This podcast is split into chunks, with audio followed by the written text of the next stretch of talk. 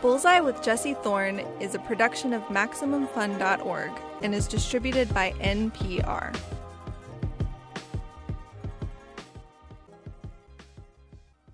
It's Bullseye. I'm Jesse Thorn. Do you have an insecurity that you hide from the world? Something really personal and intimate? In his new short story collection, the actor and now also author Jesse Eisenberg imagines a school bully who's researched his victims especially so that he can tap in to those emotional weak spots.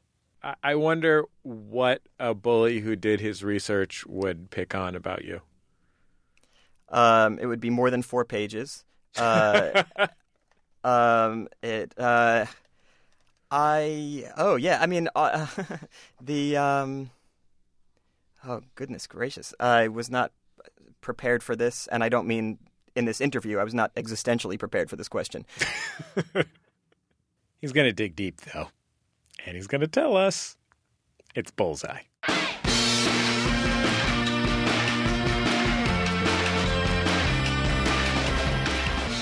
Coming up, I'll talk to Jesse Eisenberg about writing, anxiety, and getting that first break. It's the difference, really, in, in a way, like when I think about writing something, it's the difference between the blank page and page one, which is a much bigger difference than page one and page 100. Because once you have page one, it, it's everything. It's a context, it's a tone, it's everything. And once you're in a movie that people see and gives you some notice, it creates a kind of um, platform to be able to have a career. Then later, I'll talk to Brian Regan, one of the all time greats of stand up comedy, about his new special. He might be the most famous stand up in the United States who's famous for his stand up. Uh, he's never had a TV show. It might be because the meetings don't always go that great. Sometimes, you know, when you go into these network meetings and stuff like that, they're, you know, they're not really familiar with me or my comedy. They just feel like, all right, you've gotten to this point, and now we'll take over from here, Chuckles. and I've always been resistant to that. You know, it's like, well, I want to be at the table deciding what we're going to do. Brian Regan Live will be the first live to air stand up comedy special on Comedy Central. So I guess Brian's going to be well and truly at the table for that one. Plus, the musician Sara Watkins will introduce us to the song that makes her feel ferocious. And I'll tell you about the funky disco fusion of Hugh Masekela. That's all coming up on Bullseye. Let's go.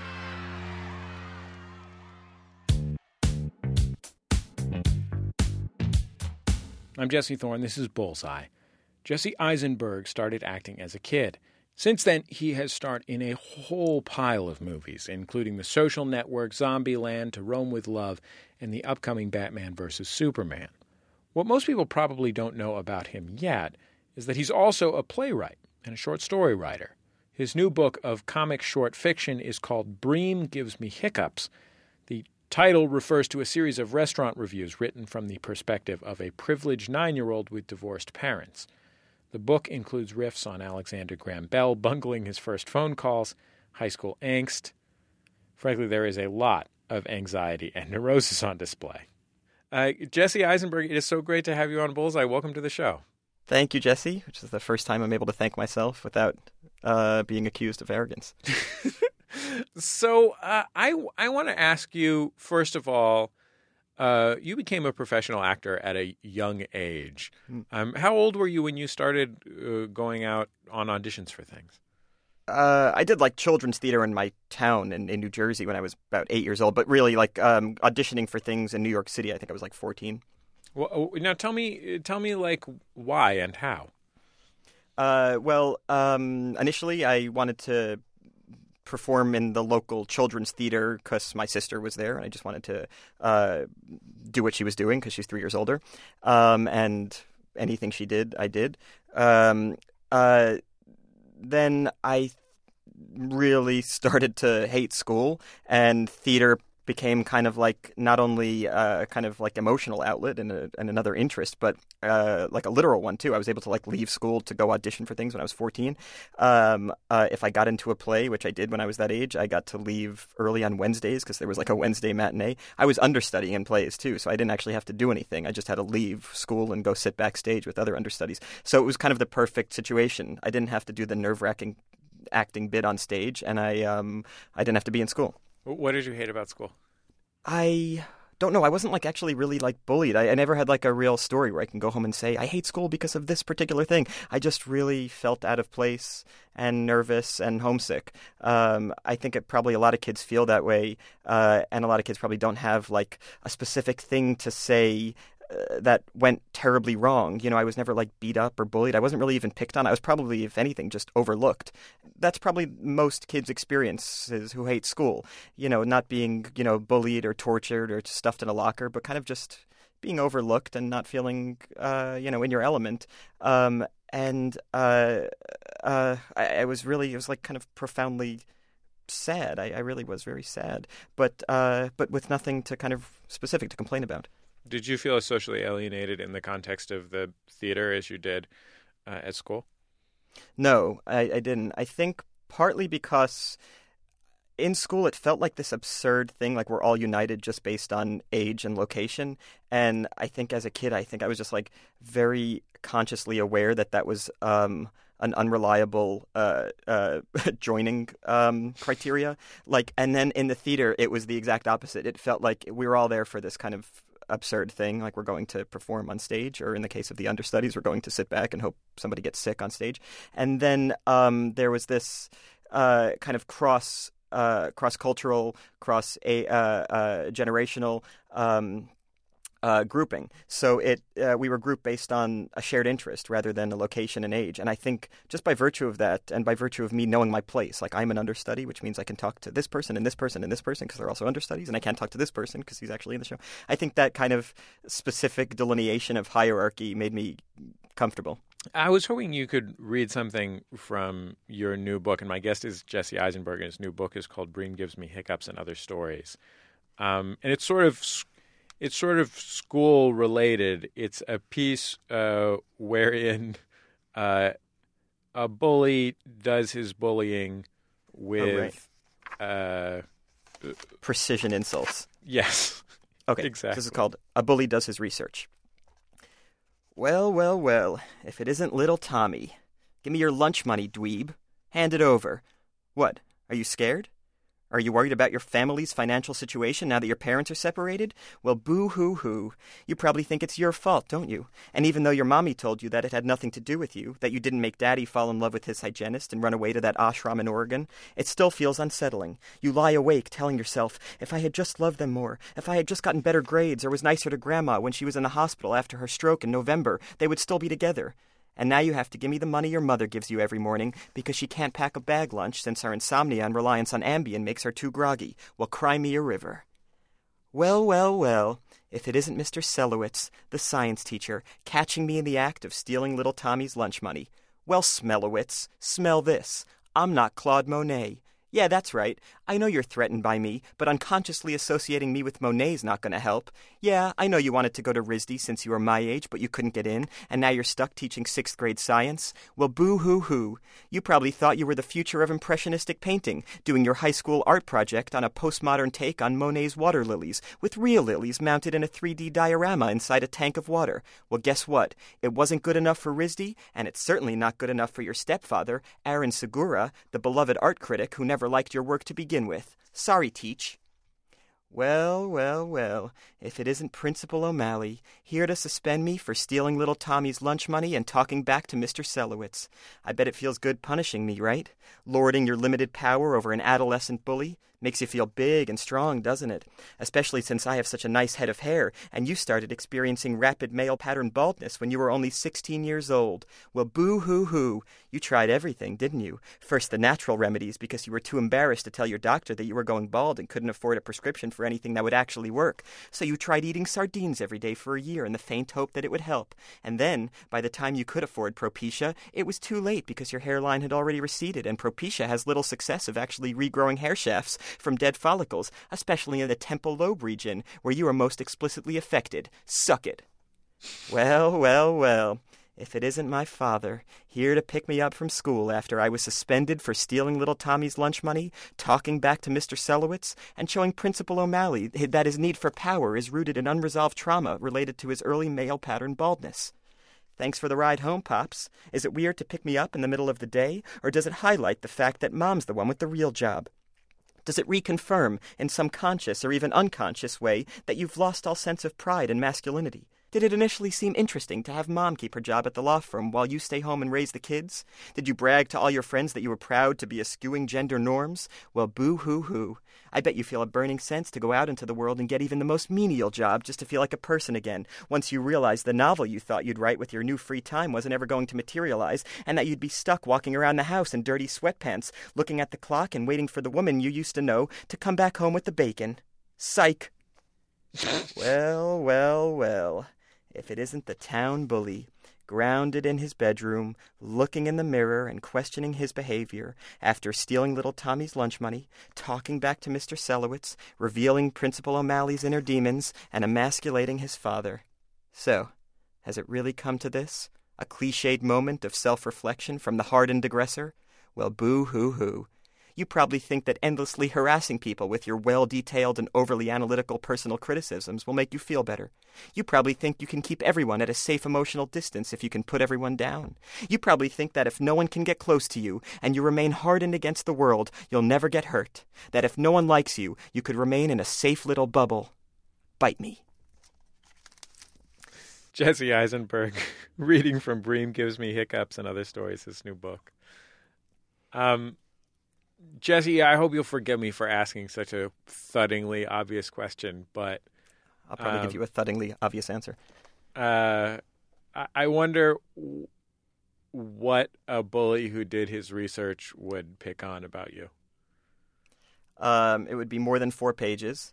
Uh, um, it. Uh, I. Oh yeah. I mean, uh, the. Um, Oh, goodness gracious. I was not prepared for this, and I don't mean in this interview. I was not existentially prepared for this question.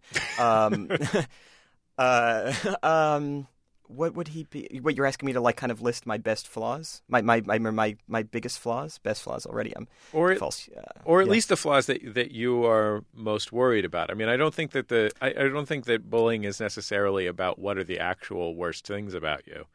Um, but it's right. a, more about the things that you are most sensitive about or worried about.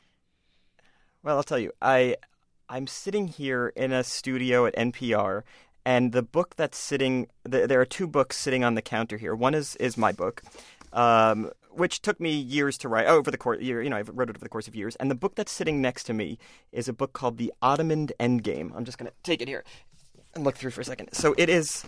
Um, 535 pages. Uh, it details war, revolution, and the making of the modern Middle East from 1908 to 1923. Now, I am new to the literary world. And, you know, I think, wow, I spent a lot of time on this book. It's funny. I've done readings of it. It's good. I like it. It's got nice reviews. And yet, I kind of step into the NPR studio, and sitting here is a 535 page book about the uh, called The Ottoman Endgame. And I guess I feel. Uh, uh, a bit like an interloper in this world. You know, I kind of feel like uh, I've been successful in other uh, uh, uh, media. And so I can kind of parlay that in some way, even if my book is as good as the other books that come out, into some kind of like attention in this, uh, um, into this realm and I feel it a little strange sometimes, and especially when I'm sitting next to a 535 page book about the Ottoman Endgame, which probably will have a more difficult time getting press than my book, uh, just by virtue of me being in movies and that being about the Ottoman Empire in 1908.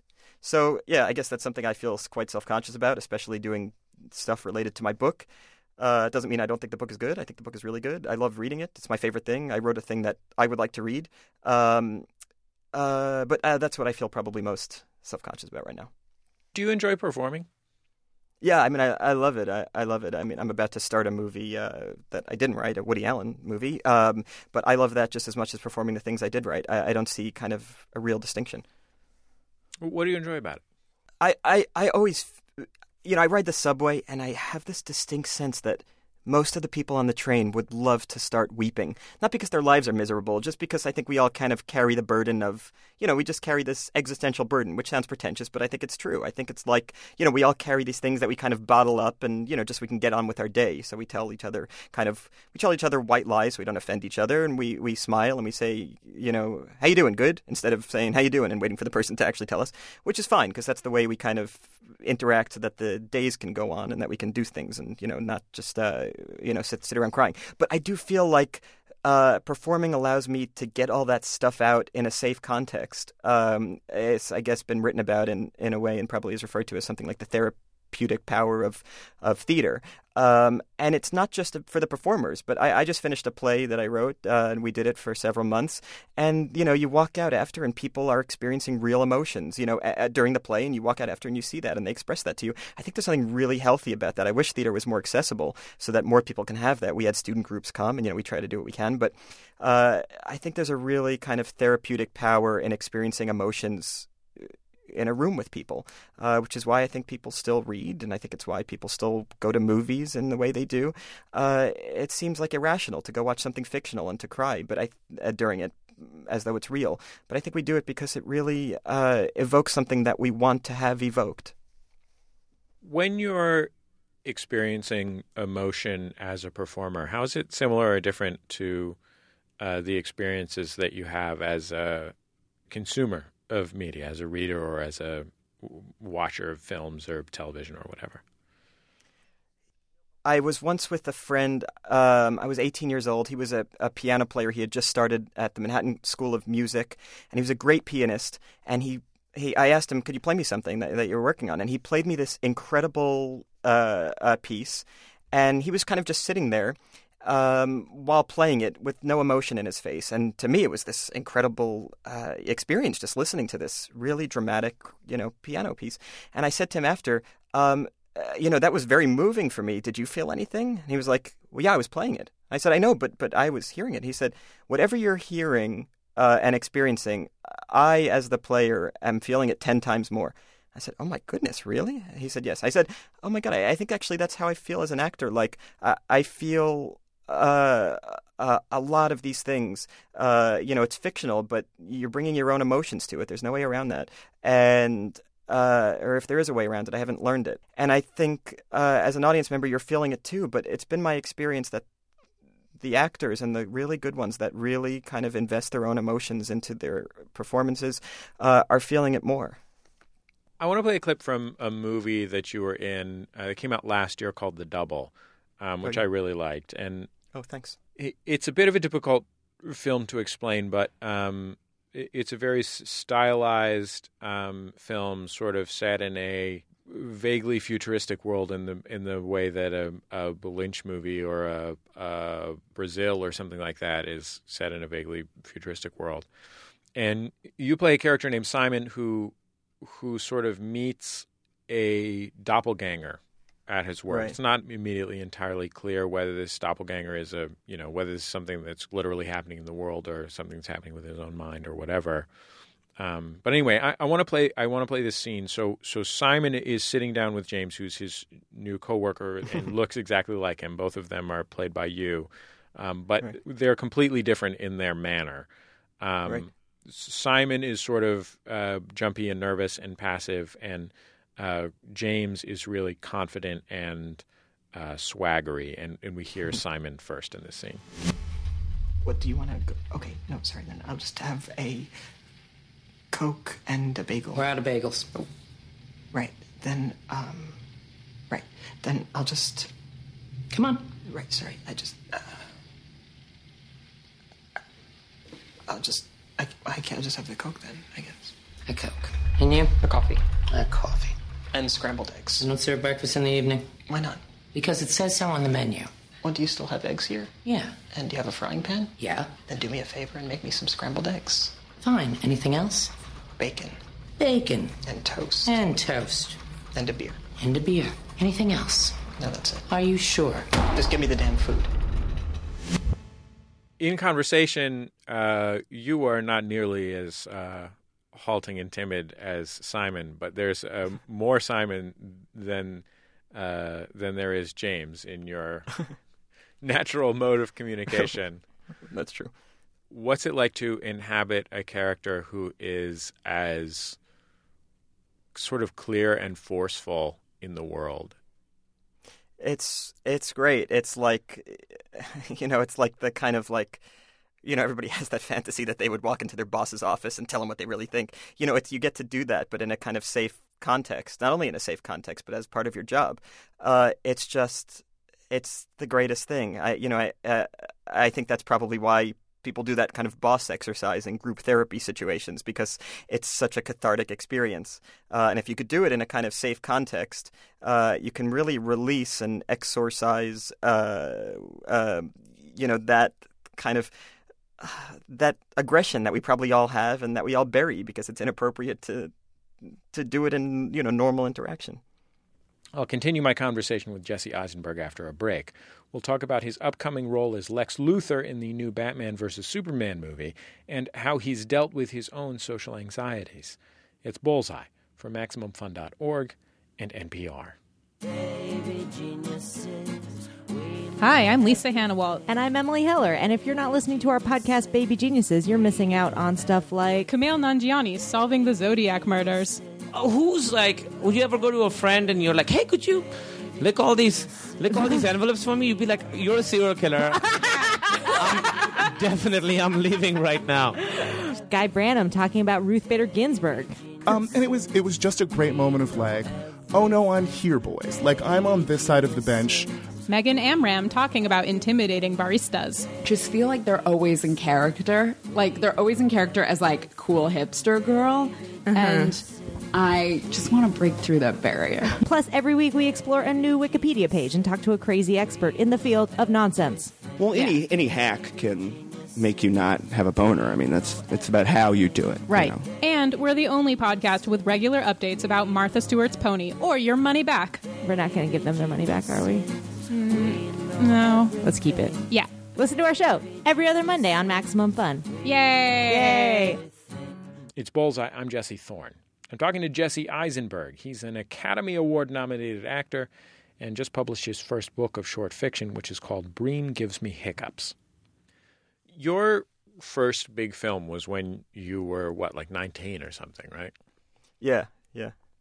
What was that experience like for you to be? I mean, it's one thing to be, uh, you know, to be acting on stage and so on and so forth, or to have a little part in something, or be in a commercial or Mm. whatever. Mhm. Um, it's another thing to be the the star of a reasonably critically acclaimed and successful film. You know, a small one, but a but a big small one.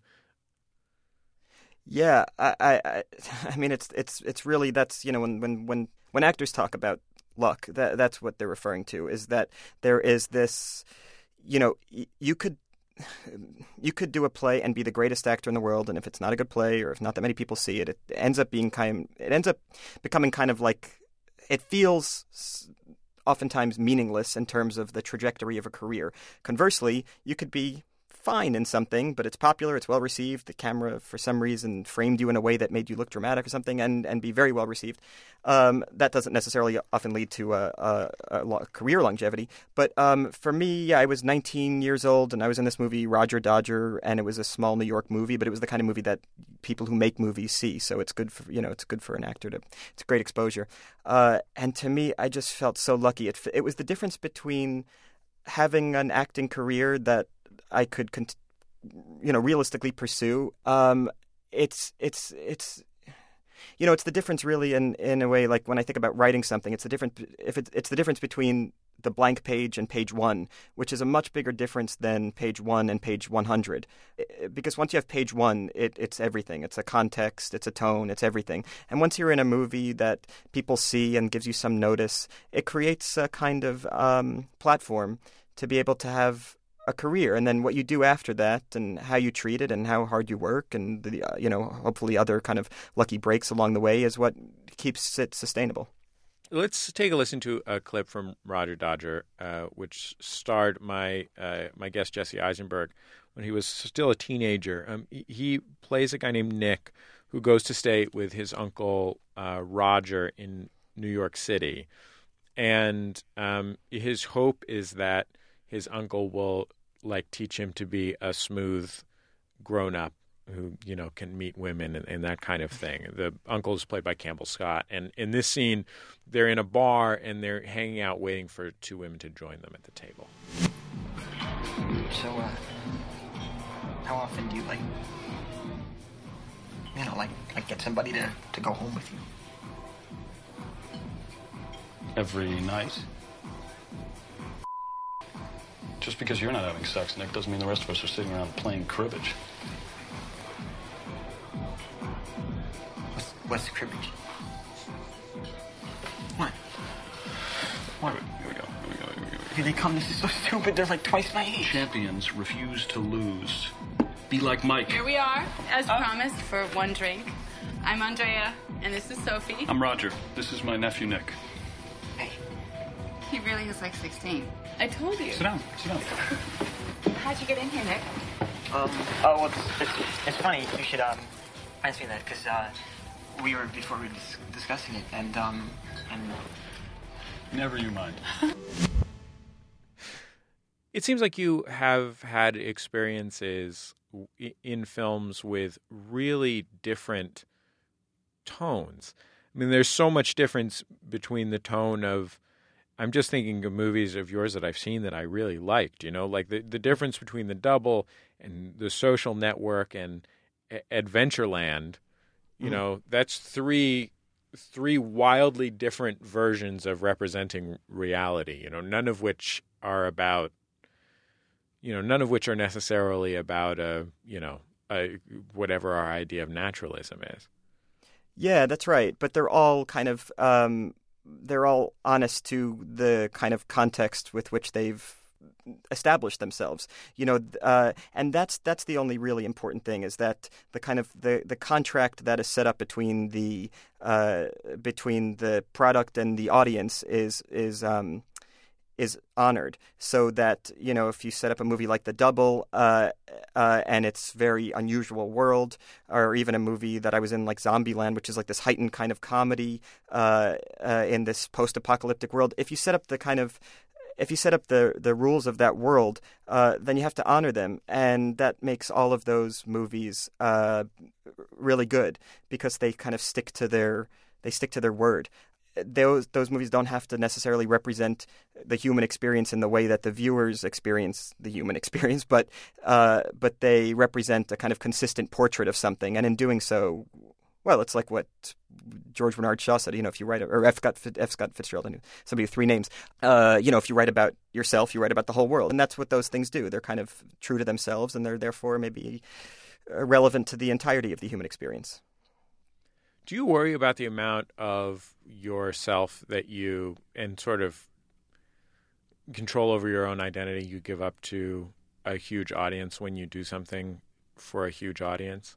I mean, I think about like you're supposed to be in a, a Superman movie, right? And um, I don't know where that is along the thing, along the timeline, but um, it's a it's a thing that you're going to be Lex Luthor in a Superman movie, right?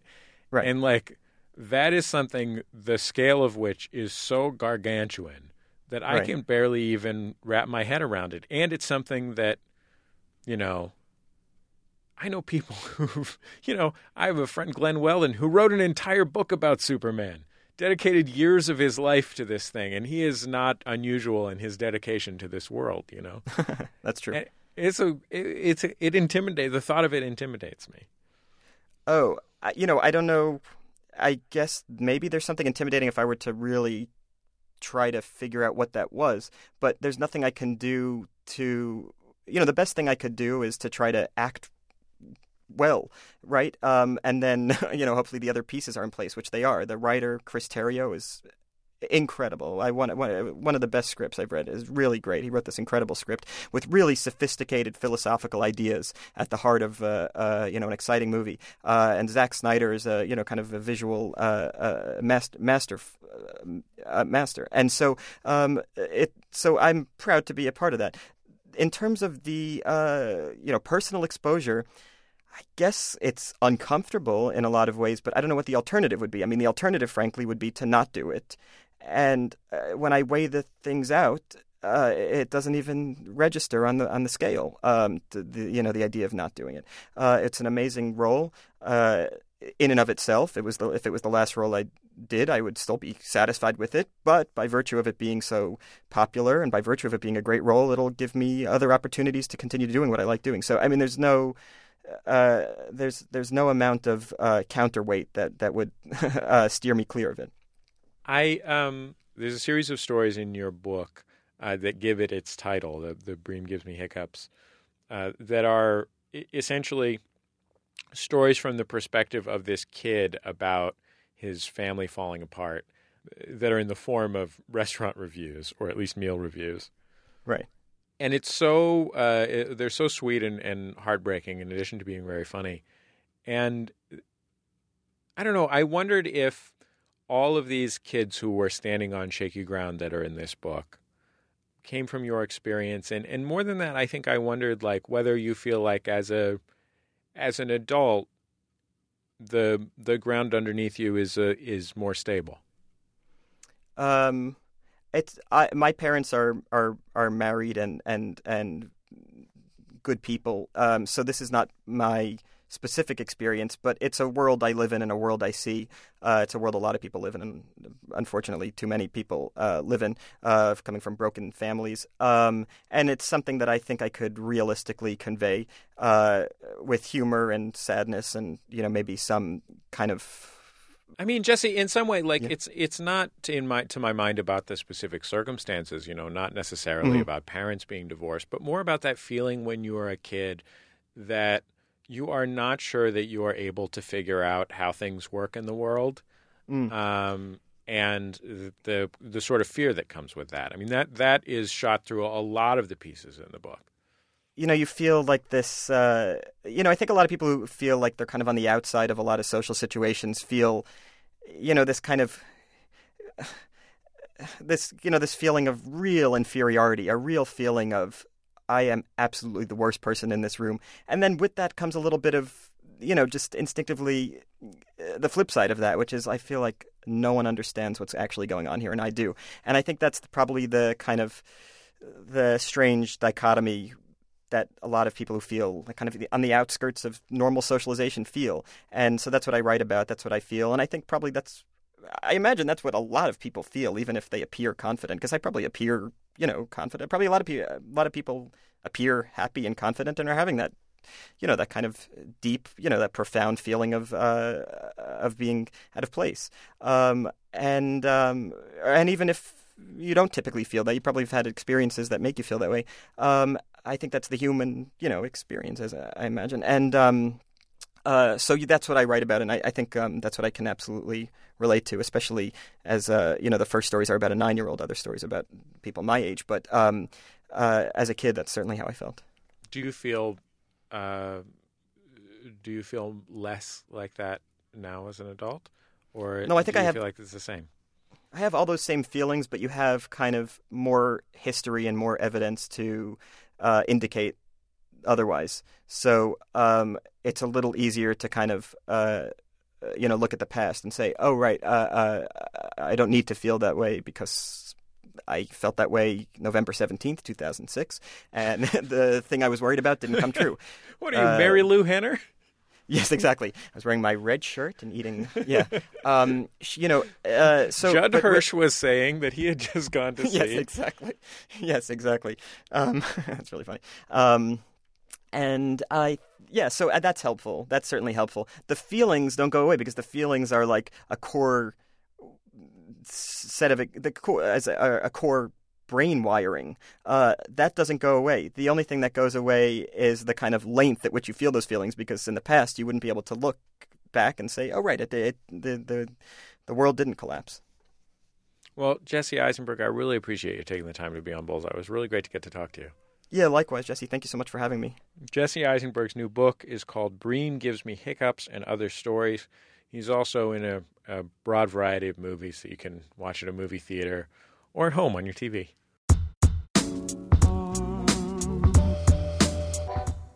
It's Bullseye. I'm Jesse Thorn. Sara Watkins is a fiddle player and singer who works as a solo artist and with the Watkins Family Hour. The Watkins Family Hour is a bit of a musicians collective, anchored by Sara and her brother Sean. Sara and Sean played for many years with the group Nickel Creek. This is Early Morning Rain from the Watkins Family Hour's debut record. Out on runway number nine. The Watkins Family Hour is also a variety show every month in LA, trying out new material, bringing in new musicians. So when we asked Sara to talk about a song that changed her life, it made sense that it was something that captured that feeling of a live show.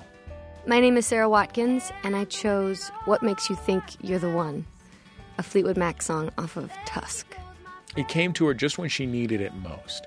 She was in her early 20s, and she heard a cover of a song performed live by an LA based musician named Jon Brion. Jon Brion was, was doing one of his solo nights, and he sang the song with a fury, and it was just so powerful. And I hadn't heard Tusk at all. And I went and got this record. She ended up listening to Fleetwood Mac's version over and over. That song just became really important to me. This song, like, and I still go to it at these times where I'm just feel like I want to erupt the way that every hit of the snare is on this, you know. It sounds almost like a drum is falling downstairs. It's just What makes you think you're the one who can laugh without crying? it just sounds reactive and it's not careful and it's not cautious. It's just somebody responding to the attitude of this song and, and to the lyric and the way Lindsey's singing it.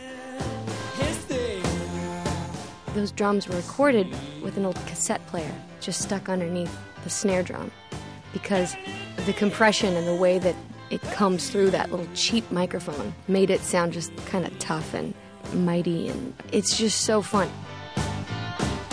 I think at the time I was in my early 20s and I was starting to be dissatisfied with the way that I was interfacing with the world. I felt like my patterns of behavior weren't necessarily linked up to how I felt about myself inside. And I think I wanted to be more aggressive and I wanted to feel like I represented myself with strength. And I wasn't sure how to do that.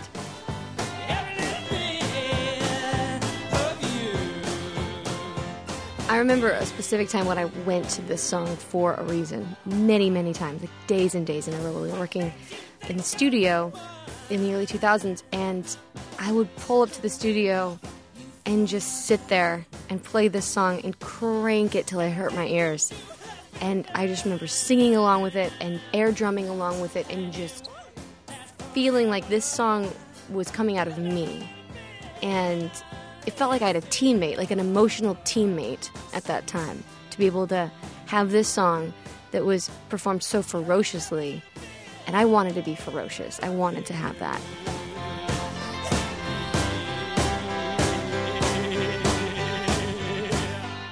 I felt like the song was mine. I would take it with me, and I, I, I would, I had this uh, almost strength.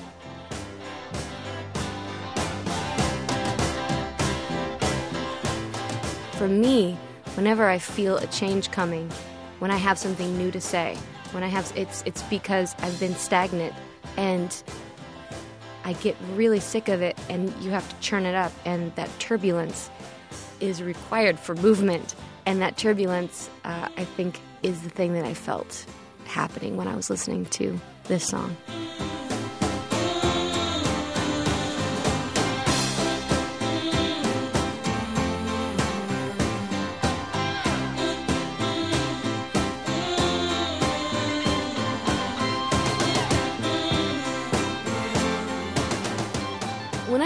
It today, I I notice how sparse it is. And when I listened to it back then, it just seemed fierce and relentless, and it is. It still is, but I. Uh, it's funny how when you, when you need something to be something, it can really stand up to it.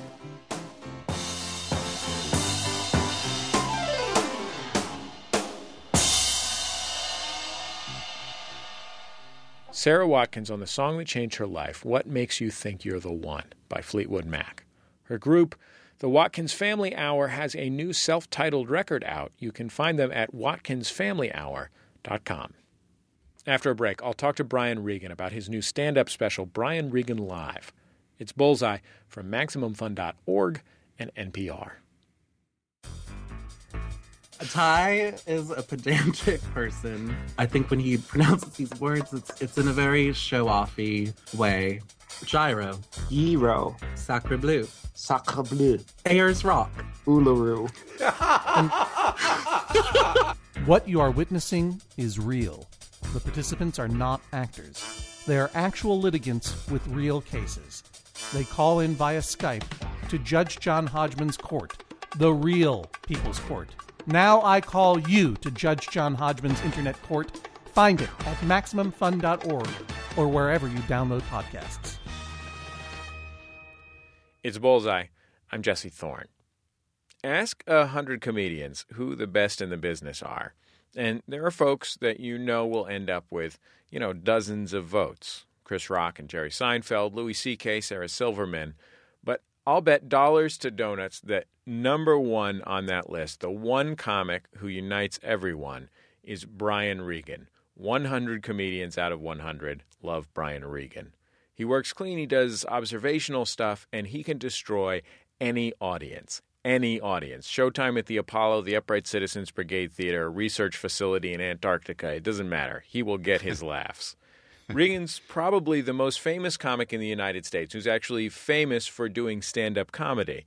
He has all of three acting credits on his IMDb page, one of which is just him doing material on Dr. Katz, so it sort of doesn't count.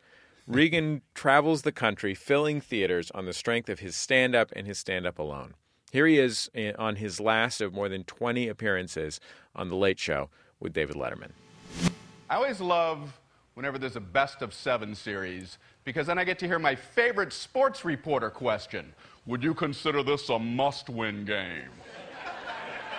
you know, they always feel like they have to say yes, yeah, we want to win it. It's, it's very important, you know. Got our uniforms on anyway, anyway, might as well try. But it's not always the right answer, man. It's a math question. I wish I would answer that question honestly. It's a best of seven. You're down one game to nothing.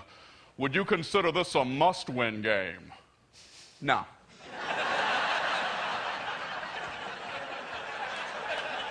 No, we can lose tonight. We can lose tomorrow night, too. We don't want to, but that wasn't your question. You asked if it was a must win game, and if you'd ever taken a rudimentary math class, you'd already know the magic number's three. When you're down three, then you must win them or you're out. His new stand up special will air live on Comedy Central on September 26th. Brian Regan, it's great to finally have you on Bullseye. Thank you so much for coming in. Well, thank you, Jesse. I appreciate that. So, uh, Brian, this is a question I want to ask you about your career, and I don't want it to seem impertinent, but how much of the fact that your career is so focused on stand up comedy is about uh, you just wanting to do stand up comedy? And how much is it about other non stand up comedy parts of the entertainment industry uh, wanting you to focus on stand up comedy? Um, well, a, a little of both. Um, I I love stand up comedy. I like it as an end result. That doesn't mean I wouldn't want to occasionally venture off and do some other stuff. But um, you know, I always wanted to be careful if I did venture off that uh, it was in a territory that I felt was conducive to my comedy. You know, like I'm I'm not interested in being a you know a, a, a celebrity or a star. You know, that stuff just doesn't jazz me. Um, I would love to do a TV show, but it would have to be about my comedy. And um, sometimes, you know, when you go into these network meetings and stuff like that, they're, you know, they, they they're not really familiar with me or my comedy. They just feel like, all right, you've gotten to this point, and now we'll take over from here, Chuckles. And um, and I've always been resistant to that. You know, it's like, well, I want to be at the table deciding what we're going to do, and um, so you know, because it's been a little frustrating on the network side, trying to get a network to agree with me that they should let me do what I want and leave me alone. Um, and also the fact that I, I love stand up comedy and don't want to give up on that either. I mean, I, I want to do that forever. I, I've just kind of stayed in the stand up comedy camp. I, I sort of picture these executives, you know, in a these net, network TV executives in a sitcom meeting, like watching an hour of your stand up and thinking, "Oh man, we better tell this lovable doofus what's funny." Yeah, or they, they don't they don't even watch an hour of it. You know, I, I went into a meeting one time and I saw my a tape of mine like in the you know the outport little thing that comes out, and I realized whoever this is just watched five minutes of me five minutes ago.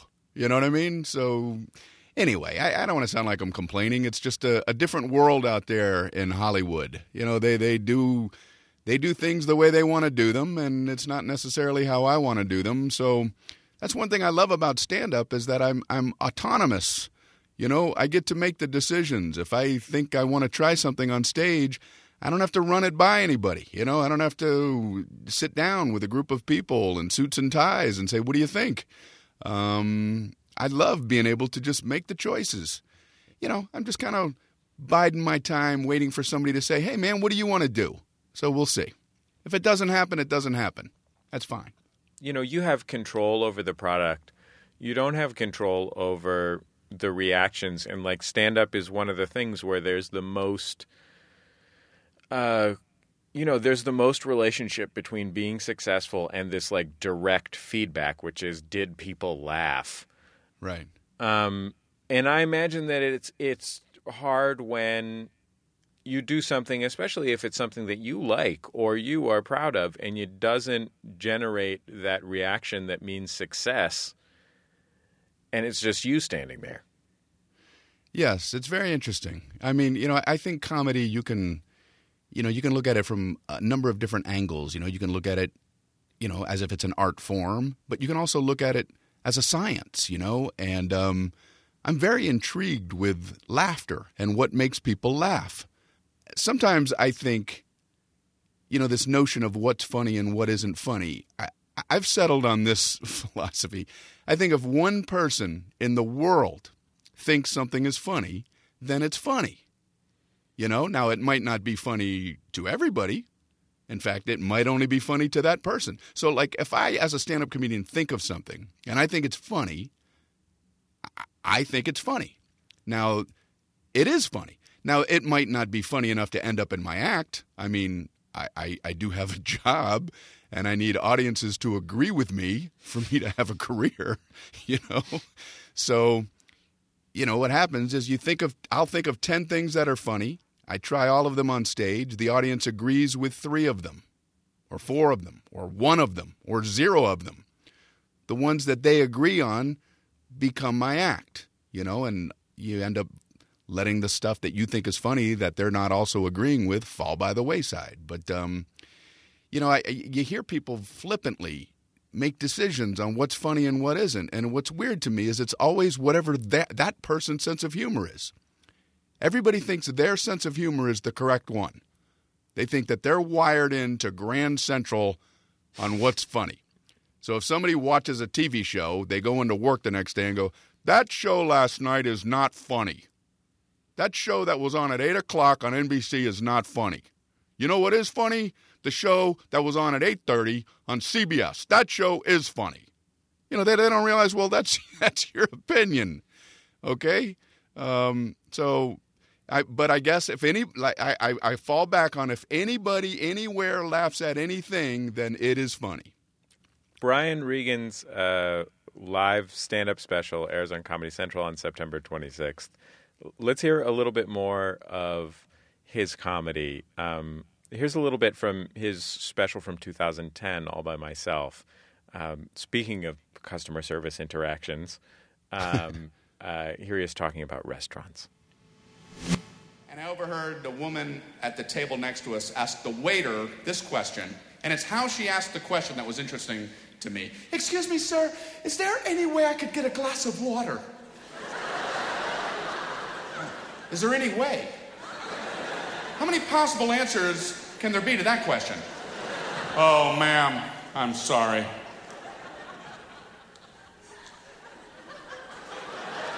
There is no way.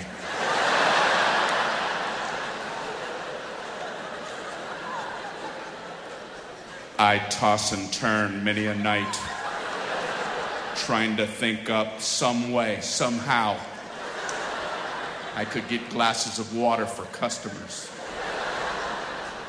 But I keep coming up empty. Legend has it there was a waiter here years ago who had figured out a way to do just that. But he's long gone, and with him the secret.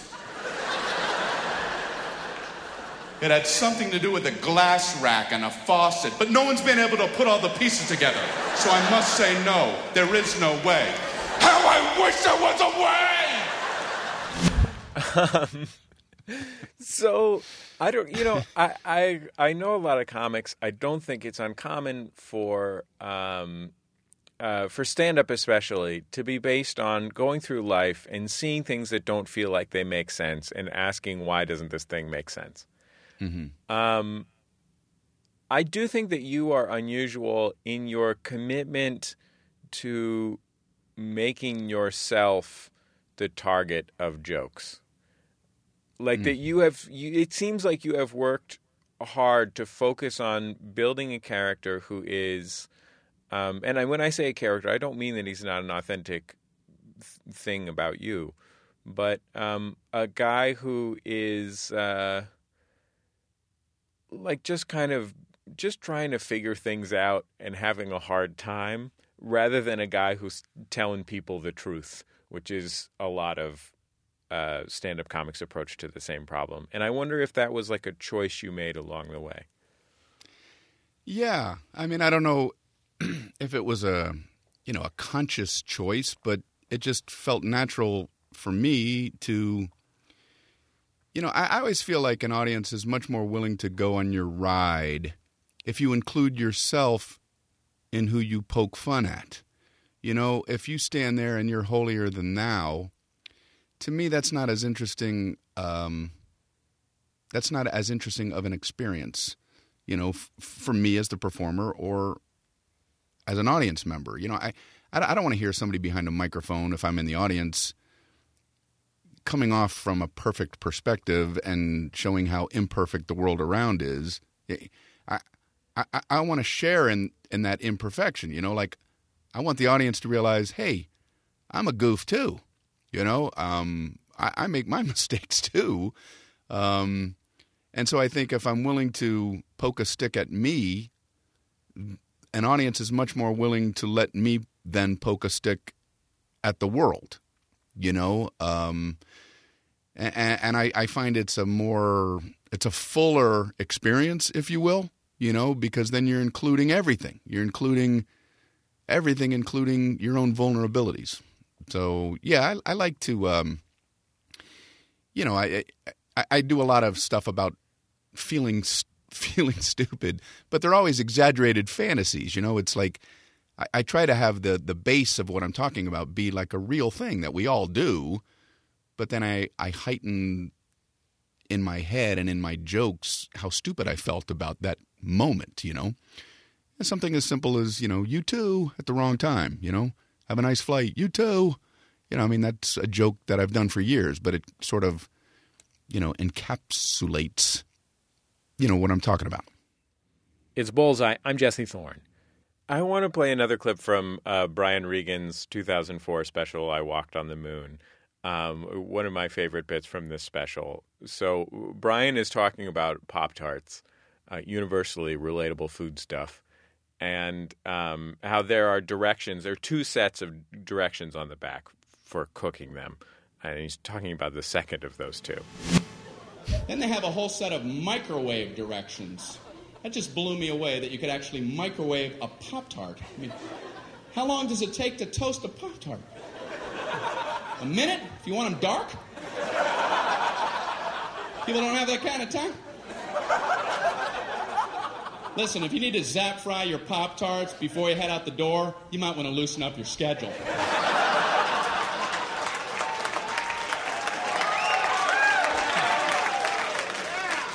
And I swear it says microwave on high for three seconds.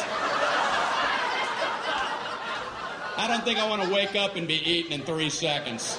The alarm goes off. Ah, put him in ding. Get out of here. Um, I I'll I'll tell you what I'll tell you what I really love about that uh, bit, Brian. Well, um, thank you. it's it's a it's a perfectly lovely premise. You know, well, why are there why are there microwave directions on Pop Tarts? I love the phrase "zap fry," and I love the idea of loosening up your schedule to accommodate Pop Tarts. Yeah, oh, thanks. And I felt like when I heard that, I was like, either either Brian Regan wrote down on a notepad at some point in his life Zap Fry Pop Tarts, or Brian Regan wrote down why are there you know microwave instructions on the back of a Pop Tart, and just spent a year trying out phrases. trying out little sets of words to describe microwaving a, a Pop Tart. And I couldn't decide which of those I liked to think about more, but I wonder which is the real one.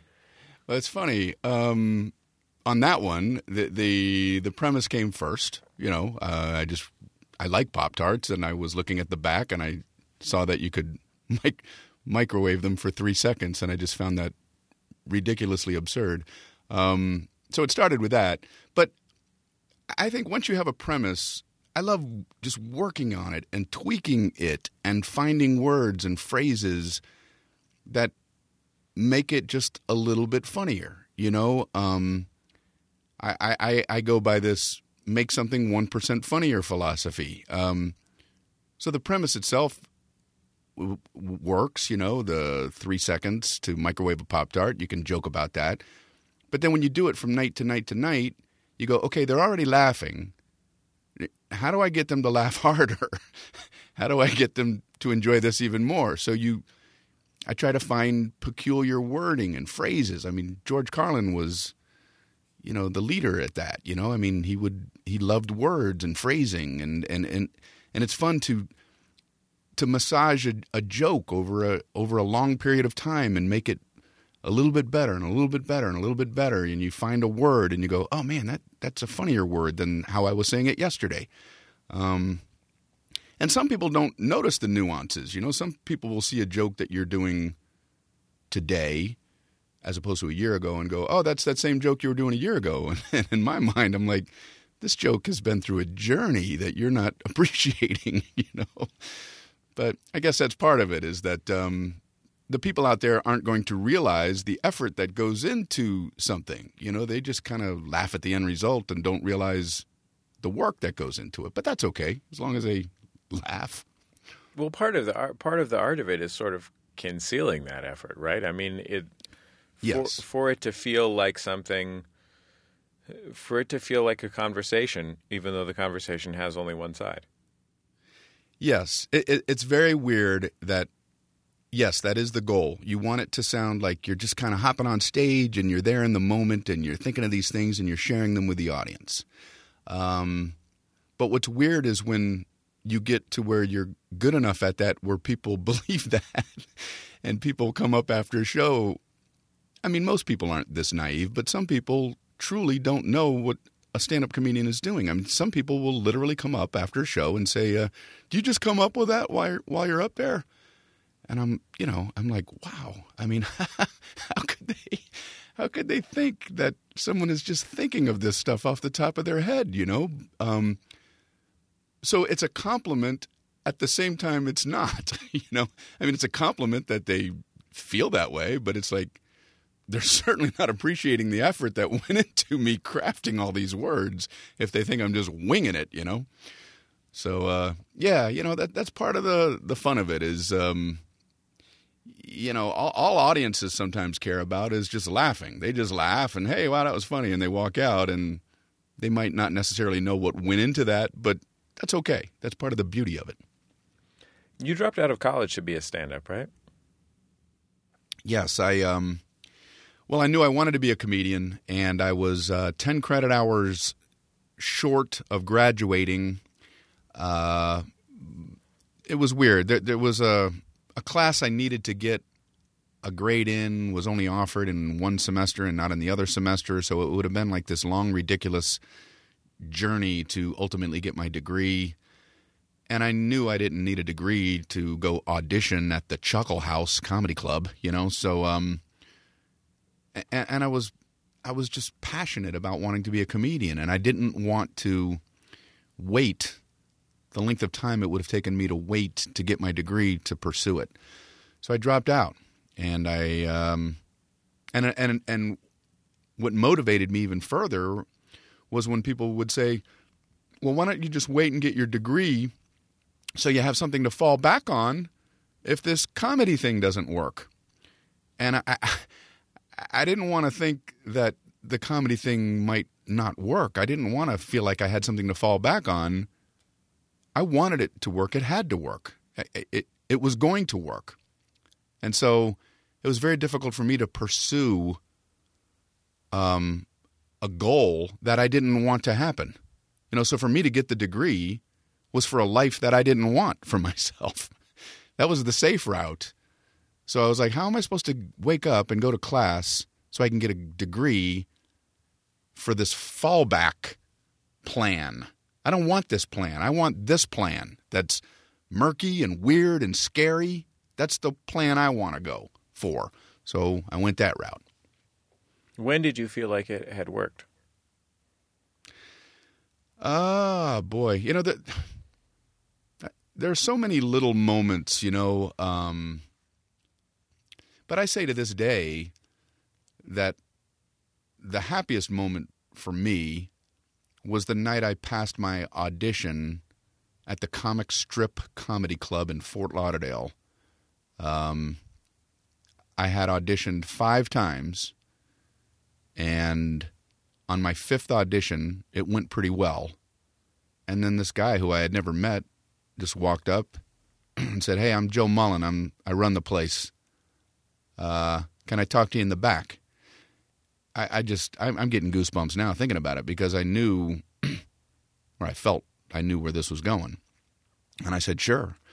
And he said, uh, "By the way, I'm paying for your beer," and I was like, "Wow!" Like, like it was such a a milestone moment for me. You know, like when he said he was buying my beer, I knew that he was about to pass me. And um, I walked back into the kitchen with him. I mean, my heart was pounding. And uh, he said, uh, "Hey, man, I've been watching you. You know, over the last uh, few weeks, you seem to uh, got some good stuff going. And uh, as far as I'm concerned, uh, you've passed your audition." And um, it, it, it changed my life yeah, I didn't even know what it what that meant. Literally, you know, I didn't know what, what, does that mean. My I've passed my audition. What what happens now? Does someone give me a million dollars? But he was like, uh, no. He goes, what that means is, I mean, I didn't say that to him, but he said uh, audition night was only one night a week. It was a seven night a week club. He goes, well, what this means is you can come in and perform every single night. But you go on at the end of the show after the professional comedians. I let the locals. This is him talking. I let the locals go on and do a few minutes at the end of the show. And uh, I said, um, that sounds wonderful. And I said, I don't know what what's cool and what's not cool. I said, would I be abusing the privilege if I went on every single night? and he said, um, I've never had anybody ask me that. he goes, You want to go on every single night? I said, Yeah, I want to go on every single night. And he goes, Go for it. So I went on every single night. Every single night I went on stage and I just figured I'm just going to get I'm going to use every opportunity I can to try to get better at this, you know. And this is going to sound corny and made up, but I don't care. This is the truth. He passed me. It was a wonderful experience. I was still living with my parents down in Miami, Florida. The comic strip was in Fort Lauderdale, so I had a an hour drive home As I was driving home, I saw a shooting star in the night, and I had never seen a shooting star in my entire life. I saw a shooting star just go like right as I was driving. And, and I was by myself, and I was like, I, I, couldn't believe the moment. I was like, this is crazy. I, I just passed my audition. This is what I want to do with my life. I've never seen a shooting star in my life, and I see it tonight, the night I'm told by a guy who runs a comedy club that I'm a comedian. So there you go. Brian Regan, I, I sure appreciate you taking the time to be on Bullseye. It was really great to get to talk to you. Thank you, Jesse. I appreciate it, man. I really enjoyed the conversation, and uh, thank you so much. Brian Regan's new stand up special is called Brian Regan Live. It's the first live to air stand up special on Comedy Central. It airs September 26th.